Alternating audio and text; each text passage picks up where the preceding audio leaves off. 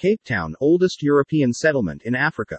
Set seductively between mountains and the sea, Cape Town flaunts its natural beauty with pride. Rising above the city, iconic Table Mountain provides the perfect plateau for panoramic views that stretch to the glittering Atlantic. Botanical gardens beckon from its slopes, and the city's long blonde beaches, backed by towering peaks, are some of South Africa's best. Bubbling beneath the surface is an irrepressible sense of adventure, and travelers can join in the fun with a range of outdoor activities, from hiking, biking, surfing, and paragliding to whale watching trips and cage dives with great white sharks. As the oldest European settlement in Africa, Cape Town has a rich and, at times, turbulent past. At Robben Island, history buffs can see where Nelson Mandela was incarcerated for 18 years. In the hinterland, elegant Stellenbosch is a nirvana for foodies. Along the rugged coast, scenic drives slice into mountains that plunge to the sea, penguins waddle on pristine beaches, and Cape Point is part of a UNESCO World Heritage Site with one of the richest floral kingdoms in the world. Explore the best things to do in the mother city of South Africa with our list of the top tourist attractions in Cape Town. Table Mountain. Rising 1,087 meters south of the city center, flat topped Table Mountain is the most photographed landmark in South Africa and a constant reminder that nature is queen in this stunning seaside city. Created from massive beds of sandstone and slate, the mountain forms the northern end of the Cape Peninsula and lies within Table Mountain National Park.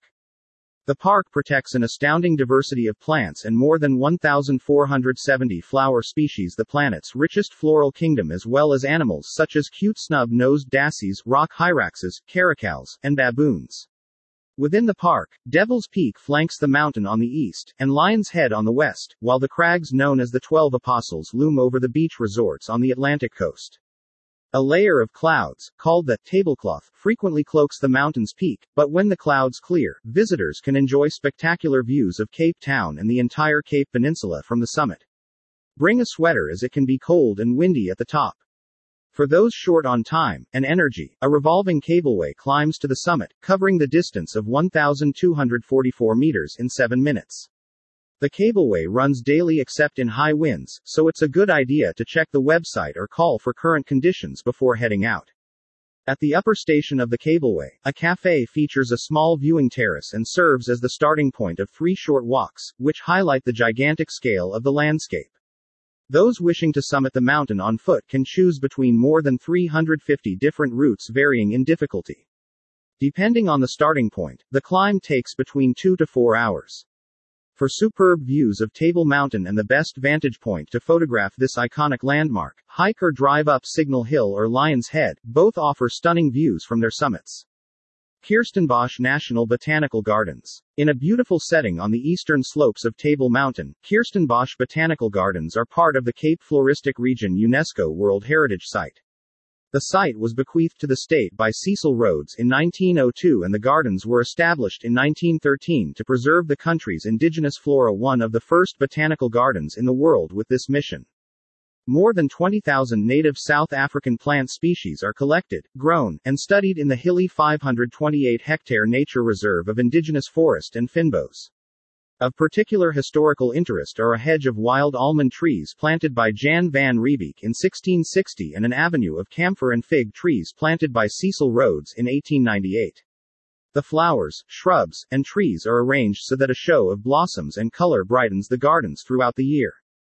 Don't miss the proteas, the scented garden, the impressive collection of cycads, the sculpture garden, and the Botanical Society Conservatory, a custom built greenhouse with plants from arid regions. Well-marked trails thread through the wooded slopes, and the tree canopy walkway provides panoramic views across the mountain-backed gardens. One of the trails leads through a ravine to the summit of Table Mountain. In summer, the gardens make an evocative venue for outdoor concerts. Green thumbs and garden lovers should also visit Company's Garden, an oasis of exotic trees, flowers, aviaries, and ponds in the heart of the city. While here, visitors can also explore the Iziko South African Museum and Planetarium and the Iziko National Gallery. Signal Hill and the Noon Gun.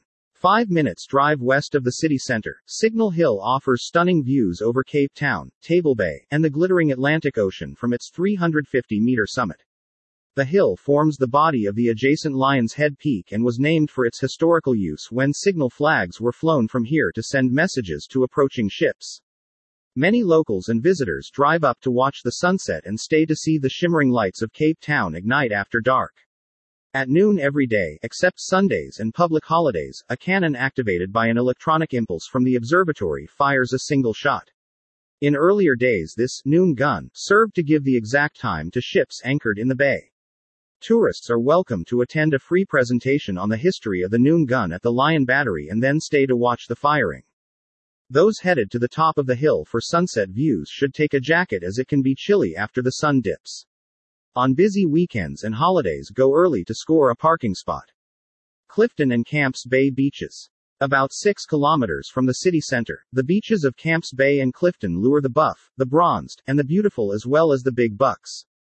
At Clifton, Cape Town Street Tropez, some of the city's priciest real estate overlooks four gleaming white sand beaches flanked by smooth granite boulders and washed by sparkling, but crisp, blue seas. First Beach is a favorite volleyball venue and offers decent surf when the conditions are right. Just south of Clifton, trendy Camps Bay sports another stunning beach, backed by the magnificent Twelve Apostles and the distinctive peak of Lion's Head.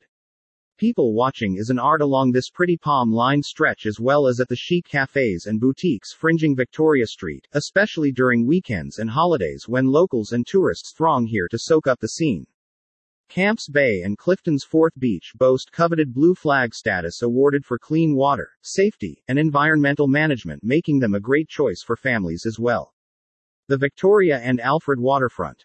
Stretching around two harbor basins, the Victoria and Alfred Waterfront is a buzzing entertainment quarter reminiscent of Fisherman's Wharf in San Francisco.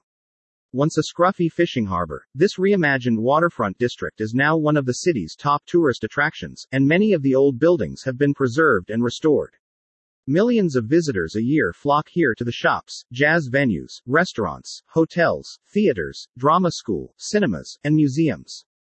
Sports fans will love the Springbok Experience Rugby Museum, which traces the story of South African rugby through interactive exhibits. Two Oceans Aquarium features more than 300 species of fish from the Atlantic and Indian Oceans, in particular from the area around the Cape of Good Hope. Highlights include a touch tank, penguin encounter, predator exhibit, and diving experiences, which allow visitors to view fascinating marine creatures up close. Trips to Robben Island leave from the Nelson Mandela Gateway on the waterfront, but anyone is welcome to explore the museum exhibits here. West of the waterfront, the trendy Greenpoint precinct is also home to the lovely Greenpoint Urban Park with its biodiversity garden as well as the Cape Town Stadium, which hosted many FIFA World Cup matches in 2010. Chapman's Peak Drive. About 25 kilometers from the city center, Chapman's Peak Drive, affectionately called Chappies by the locals, is one of the most jaw-dropping driving routes in the world. Cut into the sheer face of Chapman's Peak, which plunges to the sea, this spectacular toll road snakes its way for about 9 kilometers between Noordhoek and Hout Bay, passing panoramic Chapman's Peak Point along the way. With 114 curves carved into the rock face, some perched more than 500 meters above the sea, this is not a route for those prone to motion sickness.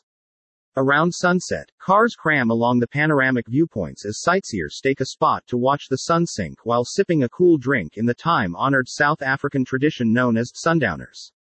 Look for southern right whales and dolphins in the sparkling Atlantic Ocean below, and drive slowly and carefully. The road was closed on and off for several years due to rockfall dangers, but it has now been stabilized and is open every day, except during severe weather events. As well as being used as a location for TV commercials, Chapman's Peak Drive is the setting for the popular Cape Argus cycle race and Two Oceans Marathon. After admiring the magnificent sea views, hungry travelers can feast on fresh fish at one of the excellent seafood restaurants in Hout Bay. Robben Island. For nearly 400 years, Robben Island in Table Bay was a brutal prison where Nelson Mandela spent 18 years in a tiny cell during the apartheid era.